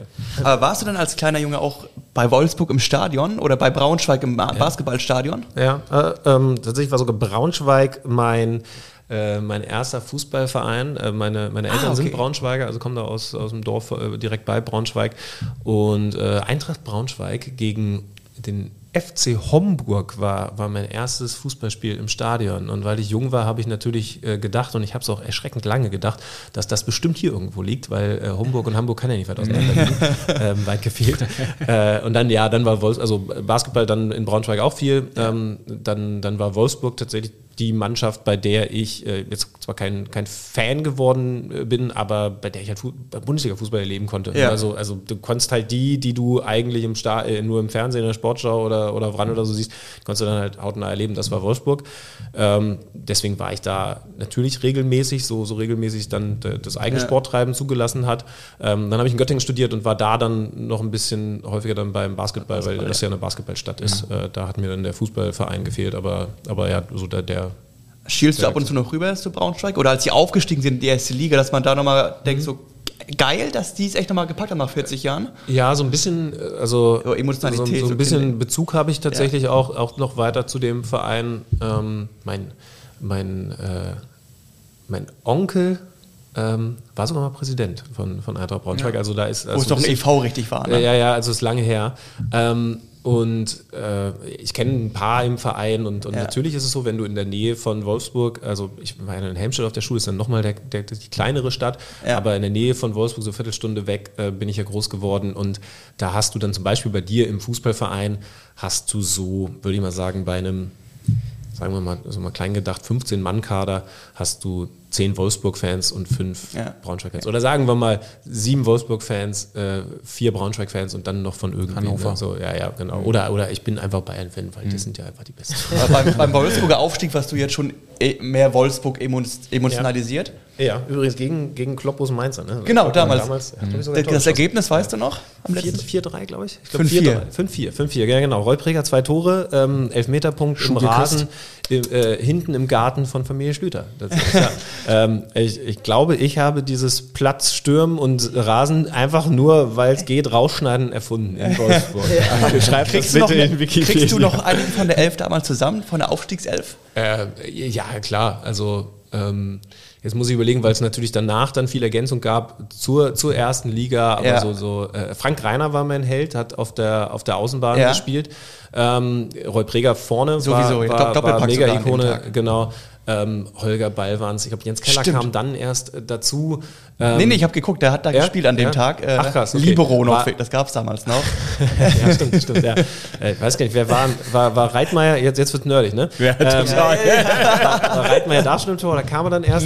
Da war noch Uwe Zimmermann. Ach, Uwe Zimmermann, ja. Das geilste ausgekramt hast. Das geilste, Willi Reimann, damals Aufstiegstrainer, ging mit einem Torwart in die Saison. Die hatten keinen Ersatzkeeper, das muss man sich auch mal vorstellen. Heutzutage undenkbar, dass du ohne Ersatzkeeper. Ich war damals ja auch noch so relativ jung und habe mit dem VfL Wolfsburg sehr gehadert, weil ich nicht verstanden habe, warum sie ihren eigenen Torhüter ausbuhen bei jedem Ballkontakt, bis ich ja kapiert habe, das ist kein Buh, sondern ein Stark. Danke, dass du das auffrischst. Ja. Und dann gab es noch Detlev Dammeier. Ja, klar. Detlev Dammeier hat, glaube ich, auch in dem Spiel Doppelpack getroffen. Auch. Ja. Zweimal Elfmeter, ne? Wir haben hier übrigens eine sensationelle Frage reinbekommen bei Instagram. Ob du häufig mit Julian Nagelsmann verwechselt wärst? Ist schon passiert, ja. Also Julian Nagelsmann quasi mit Bart, ne? Ja.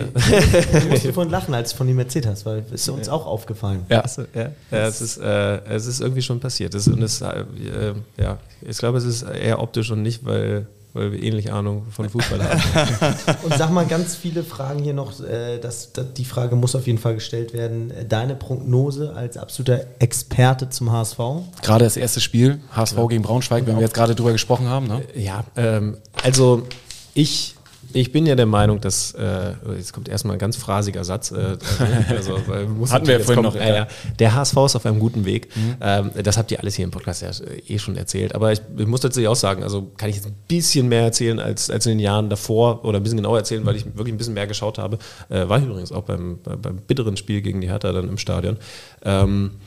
Das war enttäuschend. Das hat, glaube ich, auch gezeigt, was noch fehlt und dass noch was fehlt. Aber ich glaube, dass der HSV, also dass er den eigenen Anspruch hat, ist eh klar. Bei all der Ruhe und Demut und Bodenhaftung, die da jetzt im Verein drin ist, auch von Jonas Bold geprägt.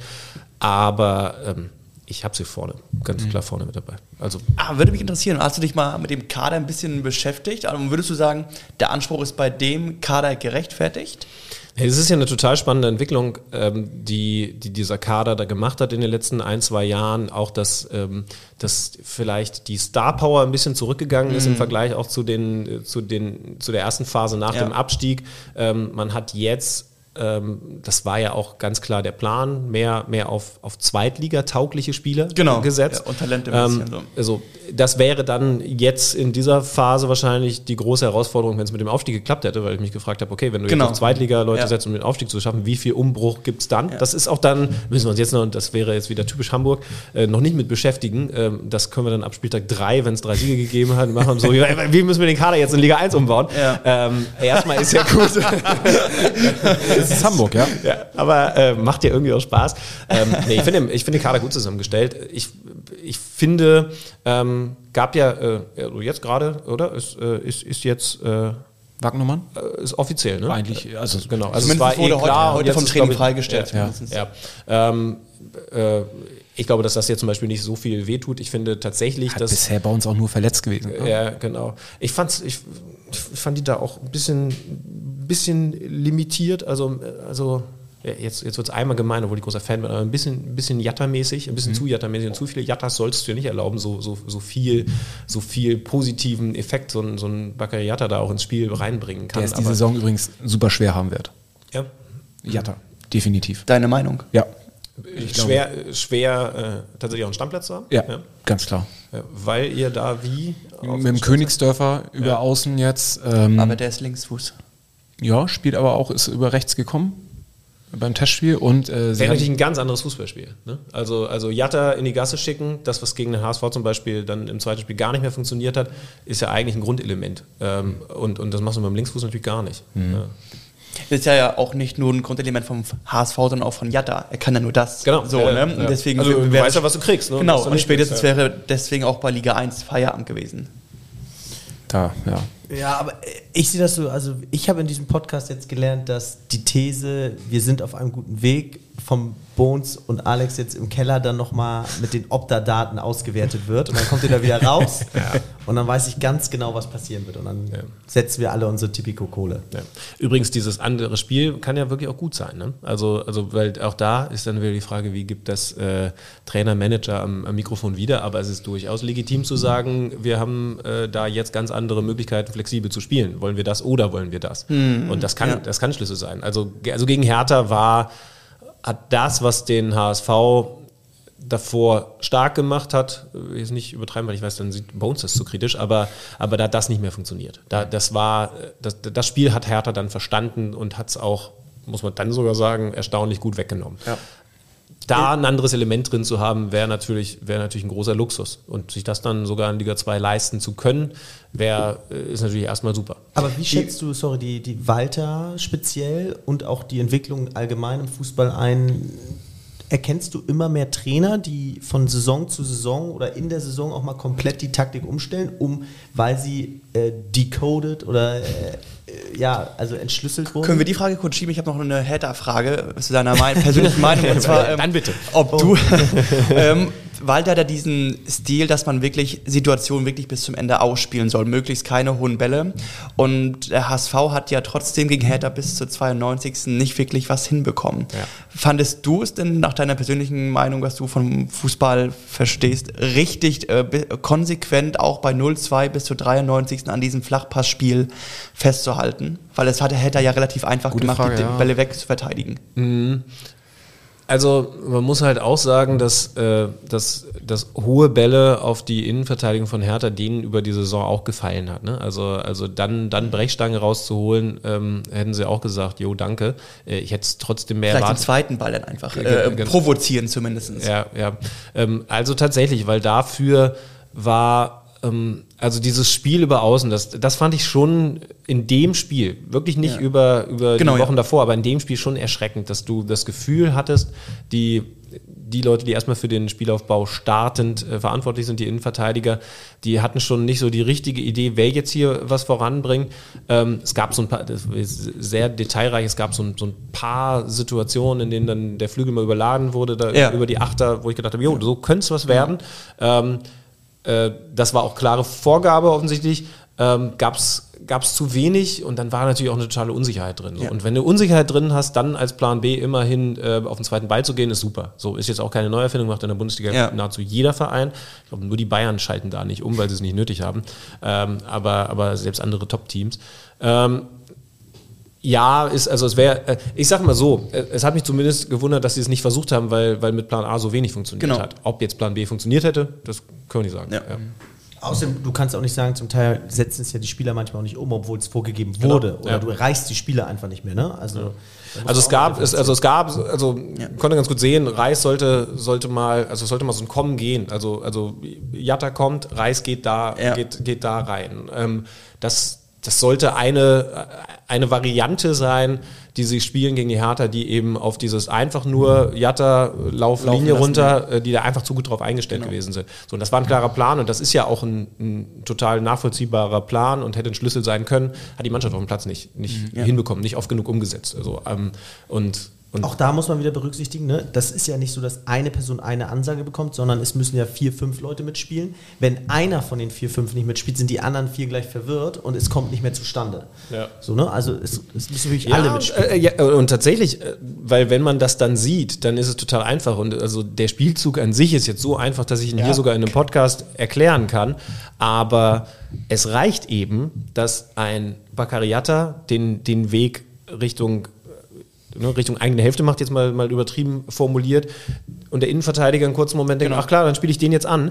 Der will aber eigentlich nur den Raum aufmachen, ist sowieso unsicher, weil er gerade da einen schlechten Tag erwischt hat einen Ballverlust, das bringt völlige Unsicherheit rein und beim nächsten Mal sagt er sich dann, nee, bevor mir das wieder passiert und wir so einen gefährlichen Ballverlust haben, nee, dann lasse ich das lieber, dann gehe ich doch. Und das heißt jetzt nicht, dass er jedes Mal nur Kopf runter geradeaus gerannt ist, aber dann spiele ich doch wieder das klassische Spiel. Und schon funktioniert ein Element, was du dir überlegt hast, was du ausgearbeitet hast, nachdem du die Schwächen des Gegners analysiert hast und so weiter, schon nicht mehr. Ne? Und so ist komplizierter, also so kompliziert kann es dann eben sein. Deswegen ist es ja auch so geil, so Fußball auf dem Niveau zu spielen, weil du eben dieses Schachspiel mit dabei hast, bei aller Leidenschaft und einem Kampf und all dem, was eben auch dazu gehört. Um da mal eine große Schublade aufzumachen, wenn du jetzt so ein spielerisch-taktisch hohes Niveau betrachtest. Wir haben noch eine Frage von Kai, möchte ich nur stimmt. Und dann, nehmen wir mal Atlético Madrid, die ja wirklich sehr auf zerstörerischen Fußball und viel auf Standard setzen. Findest du das schön oder respektierst du das, dass die es einfach so konsequent durchziehen und vielleicht, mehr Varianten in der Standard haben als jede andere europäische Spitzenmannschaft? Oder wie empfindest du als... Ich finde gar nicht mehr Varianten, sondern nur extremere Varianten. Also die haben auch, gerade in der Meisterschaftssaison, die haben sich dadurch ausgezeichnet, dass sie 1/3 aller Tore wirklich durchecken und dass sie halt auch immer eine Idee haben für die zweiten Bälle. Wenn der Verteidiger den dahin köpft, muss da immer einer stehen, dass man gleich den zweiten Ball hat nach der Ecke. Also gehört für mich zum Standard dazu, auf den zweiten Ball zu gehen. Also ich stimme dir zu, dass ich es auch bewundernswert, also ich finde es eine Erweiterung, dass eine Mannschaft so ins Extreme rücken kann. So, dass du halt die spielerische Limitiertheit dadurch ausgleichst, oder was machst das mit dir? Also ich sag mal, bei Atlético habe ich eine relativ klare Meinung, ich finde es gut, dass es die gibt. Wenn es mehr erfolgreiche, also wirklich in der Spitzengruppe, in der sie halt sind, jetzt auch schon seit ein paar Jahren in Europa, wenn es mehr erfolgreiche Mannschaften mit dem Stil gäbe, fände ich es schon wieder doof. Aber irgendwie finde ich es dadurch, dass sie doch irgendwie zum Glück immer noch eine Ausnahme sind, finde ich es dann schon wieder cool. Mit diesem Trainer, also allem, was dann eben die Sache rund macht, oder die wollen wahrscheinlich eher eckig genannt werden und unangenehm. Aber das finde ich dann schon wieder gut. Wenn du ein Finale hättest mit 2 solchen Mannschaften, ne, auf der anderen Seite Mourinho, das wäre hässlich, das wollen wir alle nicht. Okay. Ja. Nee, dann kann ich jetzt Frage. Also ich fasse die Frage lieber, die geschobene Frage, damit wir auch, ich glaube, so viel Zeit haben wir gar nicht mehr, aber das, rechnest du mit einer taktischen Veränderung vom HSV in der nächsten Saison? Oder mit einer Erweiterung? Ja, genau, also ich glaube mit einer Erweiterung schon. Wer ist denn jetzt da noch als Offensivspieler eine Option? Das könnte ja zumindest helfen. Biblia von Ingolstadt für links außen kam auch. Und der ist 22 Jahre. Ihr habt in eurer letzten Folge auch noch über einen möglichen Neuzugang gesprochen. Ja, über Sahid City von Hajduk Split. Hat sich aber erstmal zerschlagen, glaube ich. Ja. Ich glaube, es hängt aber davon ab, wie viel Wagner man jetzt bringt. Ne? Genau, also es kommt natürlich jetzt auch echt drauf an, was da noch so an Personal kommt. Tim Walter war zu erfolgreich, als dass er seinen Stil ändern sollte. Würde ich ihm auch niemals zu raten. Ich finde übrigens auch grundsätzlich gut, dass Trainer für was stehen. Also ich finde es zu komisch, wenn du der Trainer bist, bei dem du nicht weißt, was da eigentlich kommt. Hab erstmal einen klaren Stil, weil wenn du mal schaust, wer sind die erfolgreichsten Trainer der Welt, ne? Gegenpressing Klopp, Ballbesitz Guardiola, verteidigen Mourinho, Simeone. Du kannst das immer in einem Wort zusammenfassen, du wirst ihnen aber trotzdem nie komplett gerecht, weil sie natürlich auch noch mehr können. Genau. Und ich glaube, das ist der Schlüssel. Das heißt also, Tim Walter würde ich jetzt mal davon abgesehen, dass ich es niemals tun würde, würde ich jetzt den Ratschlag geben, bleib natürlich bei dem, was dein Stil ist und guck halt, dass du zum Beispiel für genau solche zweite Halbzeiten wie jetzt im Rückspiel Relegation, dass du eventuell noch mehr oder einen noch besseren Plan B hast, der dann ein anderer Stil ist und vielleicht auch einen Tick anders oder ein bisschen ausgearbeiteter als einfach nur, Leute, wir gehen jetzt auf zweite Bälle, lass den Glatze da irgendwie verlängern. Er nennt es ja nicht immer Plan B, sondern für ihn ist es ja mal Plan A1, Plan A2, also er spricht da ja so überhaupt nicht gerne von diesem Plan B, ne? Also es ist immer so. Genau, würde ich glaube ich jetzt als, ist glaube ich auch schlau, weil dann ist halt ja auch nur klar, Plan A hat nicht funktioniert. Genau. und, also manchmal glaube ich, kann man das also ich glaube jetzt in der Halbzeitpause oder sagen wir mal so 70. Minute gegen Hertha hätte man auch aussprechen dürfen, dass Plan A nicht funktioniert hat. Da hätte keiner aus der Mannschaft gesagt, was, wir sind doch gut. Erkennst du mittlerweile taktische Umstellung schon nach 15, 20 Minuten von Trainern? Er nickt. Ja, aber also das ist halt auch mein Job. Ne? Also sicherlich nicht so gut wie jetzt ein Sandro Wagner neben mir, aber es ist ja zum Beispiel auch mein Job, dass ich in der Zeit, in der das Spiel dann läuft, in der ich dann, ich habe jetzt gesagt, Pause mache, aber natürlich dann trotzdem arbeite, mir das Spiel angucke und so über mögliche Analyseszenen, die wir dann nach dem Spiel oder in der Halbzeitpause bearbeiten, mir Gedanken mache. Und deswegen muss ich das Spiel auch analytisch sehen und eben schauen, ach guck mal jetzt, weil das sind ja die Geschichten, exakt die Geschichten, die wir dem Zuschauer präsentieren wollen. Aber Leute, macht das Spaß, mit dir Fußball zu gucken? Nee, ne? Nee, also ab 4 Bier wahrscheinlich, aber davor schwierig. Und mir macht's auch, das ist jetzt super unsympathisch, aber mir macht's auch bei wichtigen Spielen gar nicht so viel Spaß, das mit anderen zu schauen, weil ich viel mehr so, ich bin totaler Tunnelgucker. Und das ist überhaupt nicht mit, ach guck mal, jetzt wird hier jetzt ist es auf einmal, sind die Achter breiter aufgestellt, wie konnte er denn das nur tun? Also das gar nicht, sondern also zum Beispiel Nationalmannschaft, das ist, glaube ich, ist wirklich das, mal gucken, was jetzt in Katar sein wird, aber das ist, glaube ich, das, wo ich am emotionalsten werde. Da bin ich fast am liebsten für mich. Und das jetzt nicht wegen taktisch oder so, sondern weil ich das zu 100% emotional aufsaugen will oder mit allem aufsaugen will. Natürlich will ich dann auch wissen, was macht der jetzt gerade? Letztes Turnier, weiß ich, wann stellt er jetzt den Kimmich endlich weg von Rechtsverteidiger aufs zentrale Mittelfeld und so. Aber vor allen Dingen auch selber mit meinen Emotionen klarzukommen und dann, genau, das bringt es wahrscheinlich auf den Punkt. Ich weiß, irgendwie komme ich dann selber, und das ist schon schwer genug bei solchen Spielen, mit meinen Emotionen klar, wenn ich dann jetzt auch noch die von Kai steuern müsste, der sich gerade vom Balkon stürzen will, weil Kimmich die nächste Plan A nicht funktioniert. Ja, genau, weil die nächste Flanke irgendwie in das Tor gesehen, dann würde mich das, glaube ich, in dem Moment zu sehr stressen. So, aber nee, es kommt immer drauf an. Im Job, also das ist halt, dafür werde ich ja dann auch bezahlt. Da gucke ich sehr analytisch, und man kann Fußball, also kennt ihr doch auch, oder? Also weiß ich nicht, aber man kann Fußballspiele unterschiedlich gucken. Ich kann auch mit einem Bier ein Fußballspiel gucken und kann dir dann nicht sagen, wie breit die Achter aufgestellt sind. Aber hast du das Gefühl, dass das Gefälle zwischen erster und zweiter Liga dann doch höher ist? Weil, gutes Beispiel, ich finde, es bringt dir ja nichts, wenn der Trainer einen super geilen Plan vorgegeben hat, ist dann aber an der technischen Umsetzung der Flanke scheitert. Oder ganz krasses Phänomen, was immer völlig unterschätzt wird, du hast einen super Plan, der wurde auch super umgesetzt und alle machen auch super mit und alle haben eine super Zweikampfquote, aber die 3 entscheidenden Zweikämpfe hinten wurden verloren und ein individueller Fehler und du gehst mit 0-2 vom Platz. Da musst du doch als Trainer dann durchdrehen. Also wäre übrigens auch der Moment, in dem ich die Opta-Daten falsch gefiltert hätte. Ne? Wenn ich sage, Herr Walter, Sie haben heute eine fantastische Zweikampfbilanz gehabt, aber 3-mal im 16er wird halt der Gegner nicht richtig angegangen, dann ist es wahrscheinlich nicht mal offiziell in der Statistik ein Zweikampf, weil nicht mal richtig hingeht. Unterschied ist schon groß. Deswegen wäre es ja auch so. In der zweiten Liga ist weniger möglich als in der ersten, oder? Da ist weniger möglich. Es ist ein ganz anderer Fußball. Also, und das muss man schon so sagen. Also ganz einfach runtergebrochen. Es ist sehr athletisch. Es wird viel gepresst. Und wenn gepresst wird, dann wird in der zweiten Liga bis Ausnahme HSV und vielleicht noch ein, maximal zwei andere Mannschaften, wird er drüber geschlagen. Aber ich glaub, also wenn ihr presst, dann gucken wir, dass hinten die Räume da sind und dann schauen wir hinter die Kette. Und der HSV zum Beispiel hat als eine der ganz wenigen Mannschaften den Anspruch, das dann spielerisch zu lösen. So. Ich glaube, das Gefälle konnte man auch mit Greuther Fürth dieses Jahr ganz gut zusammenfassen, ne? Als Metapher. Ja, also da hat man das ja wirklich gesehen. Deswegen ist es ja auch so wichtig und deswegen finde ich es auch total spannend, dass der HSV dann diesen Weg gegangen ist, den Kader trotzdem auch an diese Liga anzupassen. Also weiterhin, da sind wir auch, also im Endeffekt das, was wir über Trainer sagen, kann man auch über den HSV als Mannschaft sagen.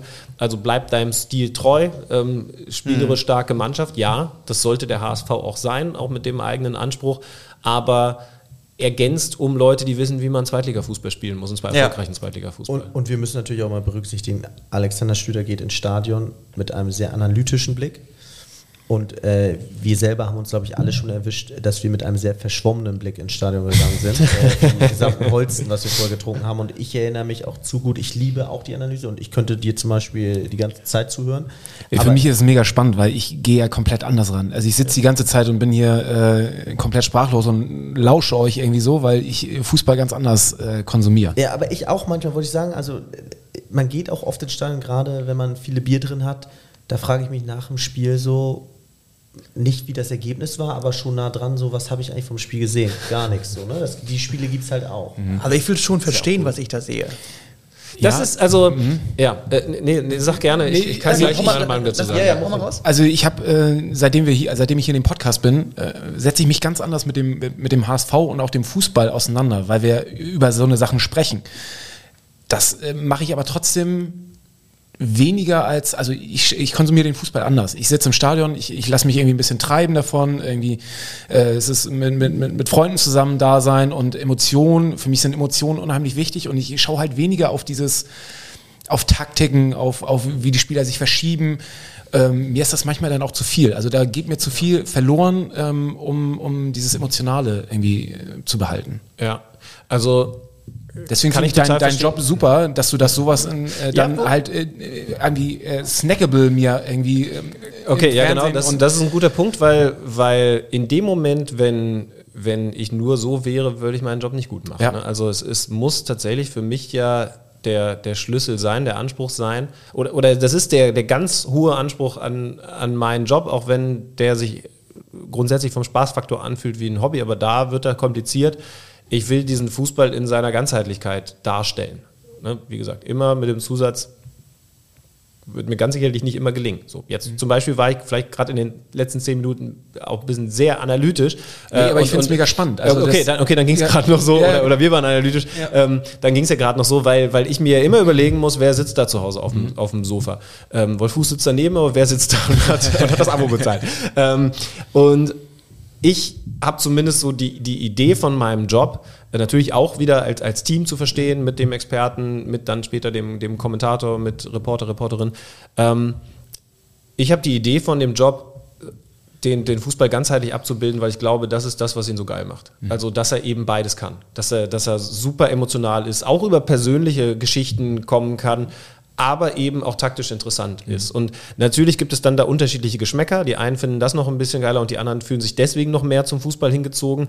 Aber ich glaube, dass dieses Gesamte dann doch das ist, was den Fußball besonders groß macht und ihn wahrscheinlich sogar auch nochmal von anderen Sachen abhebt, weil du stehst halt in so einem geilen Stadion wie beim HSV, du erlebst, du siehst da Dinge, zum Beispiel, die beim Football, ich finde Football total geil, aber die sogar einfacher zu erkennen sind, macht den Expertenjob einfacher, aber es gibt Fußballspiele, da gewinnt die Mannschaft, weil in der zweiten Halbzeit die beiden Achter weiter auseinander gestanden haben. Das gibt es einfach und das dann dem Zuschauer zu zeigen, glaube ich, ist auch für denjenigen interessant, der eigentlich gar nicht so mit dem Antrieb da rankommt. Und dann ist tatsächlich ein Schlüsselbegriff snackable, so erklär's mir halt einfach. So, wenn ich dann zu viele Fachbegriffe nutze, dann ist es immer noch schlecht, dann mache ich meinen Job schlecht. Aber ich glaube, es gibt diesen taktischen Bereich, der für alle interessant ist, bis zu einer gewissen Grenze. Und genauso mache ich meinen Job dann eben falsch, wenn ich wenn ich einfach nicht richtig wiedergebe, was für eine krasse Stimmung da gerade Volkspark,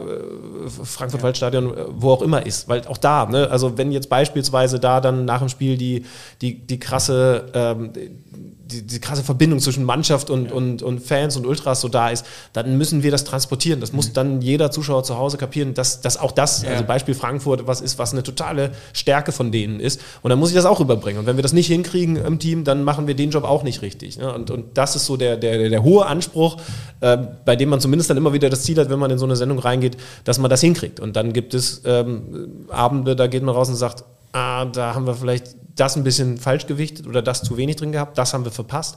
Aber irgendwie macht es das auch wieder geil. Also das ist natürlich auch die Frage, was das Fußballspiel anbietet. Ne? Also wenn da Greuther Fürth gegen Bielefeld 0-0, dann guckst du ja, was kann ich aus diesem Spiel rausziehen. Ne? Und dann stellt man sich die Frage, was ist es für ein 0-0? Kann also tatsächlich, auch wenn das auch ein gutes 0-0 ist, kann, also, was ist der Grund für ein 0-0? Aber natürlich gibt es auch bessere 0-0. Genau, aber natürlich gibt es auch 0-0, wo man sagt, liebe Zuschauer, dieses 0-0 hat vor allen Dingen stattgefunden, weil beide maximal zwei Leute mal in der gegnerischen Hälfte gestanden haben und dann wurde der Ball da grob hoch in die Richtung geschossen und die 1,95 und die andere Mannschaft hat es genauso gemacht und deswegen hat niemand aufs Tor geschossen. So, dann ist das halt auch die Wahrheit. Ne? Und dann muss man es auch erzählen. Ja. Alex, Wahnsinn. Ich fand, das war eine mega geile Podcast-Folge, komplett anders, als wir sie sonst haben, vor allem als Gast mal ganz anders, weil wir hier sonst Fußballer irgendwie sitzen haben, die das aus der anderen Sicht erzählen und irgendwie aus ihrer Jugend erzählen, wie sie zum Fußballspielen gekommen sind. Deswegen für mich heute mega spannend, einfach diese Seite mal zu sehen. Ich denke, das wird auch für unsere ganzen Zuhörer genauso sein. ZuhörerInnen. Oh, ZuhörerInnen, genau. Und ich glaube mittlerweile... Eine Sache, an der ich arbeite. Eine der, glaube ich, mit längsten Folgen, die wir bisher aufgenommen haben. Über eine Stunde 20. Das hättet ihr ahnen können. Die SD-Karte hast du drin. Die SD-Karte ist drin, Hatten wir auch schon. Wir haben, glaube ich, schon mal eine Folge gehabt, da haben wir dreimal... Ohne SD-Karte. Ohne SD-Karte und haben dreimal aufgenommen und dann so beim dritten Mal... Das wäre jetzt meine dritte Geschichte, die ich über Christian Streich zu erzählen hätte. Das lassen wir weg. Thema Aufnahme und welche Tücken es dabei so gibt. Dann vielleicht, wenn ich mal wiederkommen darf. Gerne. Da du ja in Hamburg wohnst, ist der Weg natürlich kurz und vielleicht sehen wir uns nochmal Mitte der Saison oder Ende der Saison, um nochmal ein kleines Fazit zum HSV zu machen. Wenn der dritte Trainerwechsel beim HSV wieder... Datenanalyse schlechthin. Das wird so ein richtiger nerdiger Podcast. Ja, das verspreche ich jetzt. Wenn ich im Laufe der Saison, lass es nicht nach Spieltag 3, wenn wir über den Kaderumbruch für den Aufstieg und Trainerwechsel machen, sondern irgendwann im Laufe der Saison, dann bringe ich ein paar Daten mit, dann kann ich auch mit, vielleicht kriege ich so eine... Man kann so eine Weihnachtsfolge vielleicht mal machen, so nach 17 Spieltagen. Ist ja jetzt ab Mitte November jetzt für 1,5 Monate Pause wegen Katar-WM. Richtig. Bist du in Katar? Nee.